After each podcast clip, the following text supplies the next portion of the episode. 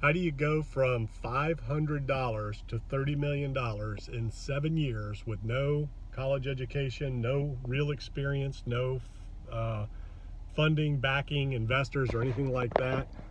On the back of this building here, over there you can see uh, something with a blue tarp over top of it. I can't get to it right now because of all the parking, but that area over there was the first little project that I did when I started my little remodeling handyman company. It was a little addition to the back porch.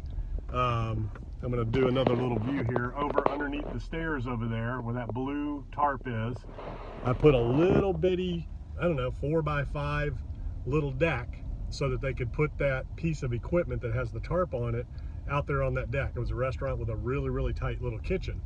So that was the first project that I did on my own. And I remember, and I'm driving the path that uh, when I left that project, this was back in 1998, 97, 98, somewhere around there.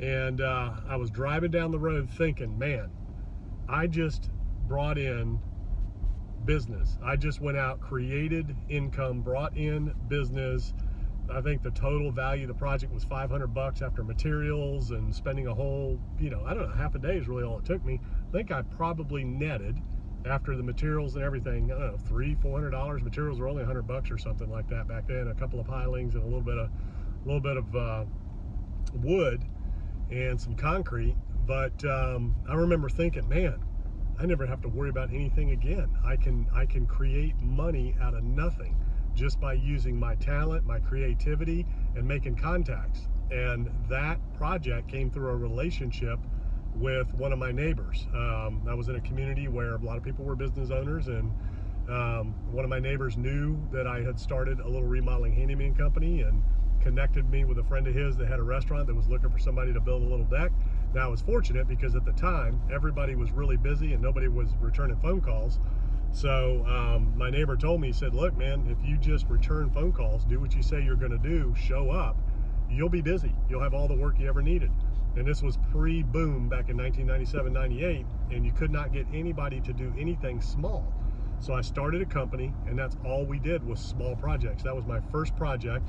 I went on to do $250,000 in revenues that first year, probably made close to $100,000 in income. I'd never made that much money before ever in my life. Um, I think the most I'd ever made in my life before that was probably $50,000 in a year.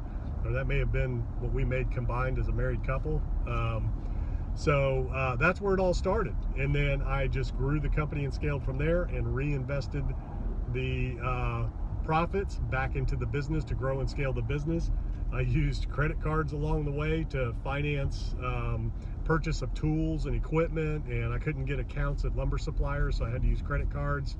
Uh, and I had to put deposit money on deposit with the lumber yards in order to set up accounts because I had no, I had no history, no experience. I was starting from just, you know, absolutely nothing. So that's how I financed the company to start. I financed all my vehicles through this one dealer down here uh, that was a friend of mine, and uh, they were all zero interest vehicles. They were all Dodge Ram trucks. That's what I built my company with and started with, and you know, grew and scaled it from there. So uh, that is how you go from $500 to 30 million in seven years.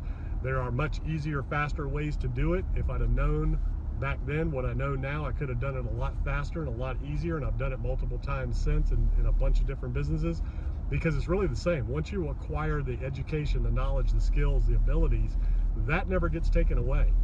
That intellectual capital that you develop, that wisdom that you gain, the experience, the mistakes and learning, that's something that nobody can ever take away from you. Once you know how to do it, you can do it again and again and again. And that's what I've done over my entire career in a bunch of different businesses, a bunch of different sectors, and I still continue to do today. So uh, entrepreneurship is amazing. There's a lot of great ways to grow and scale fast. My next video, I'm going to talk about buying a business um, I did a video on buying a business versus starting a business. I'm going to talk about when you buy a business, should you buy the business assets or the company and the stock? And I've done both. So I'm going to talk about that and the differences and what you want to watch out for uh, in that in the next video. So keep an eye out for that one and uh, more videos to come on entrepreneurship. It is the way to go. And then the question is going to be on the next video, uh, what is better, investing in real estate or investing in a business? Uh, I've just shown you case studies of both. So in this day, it's 2021. What's the best investment? What's the best return on your investment right now? A business or real estate? We'll see you on the next video.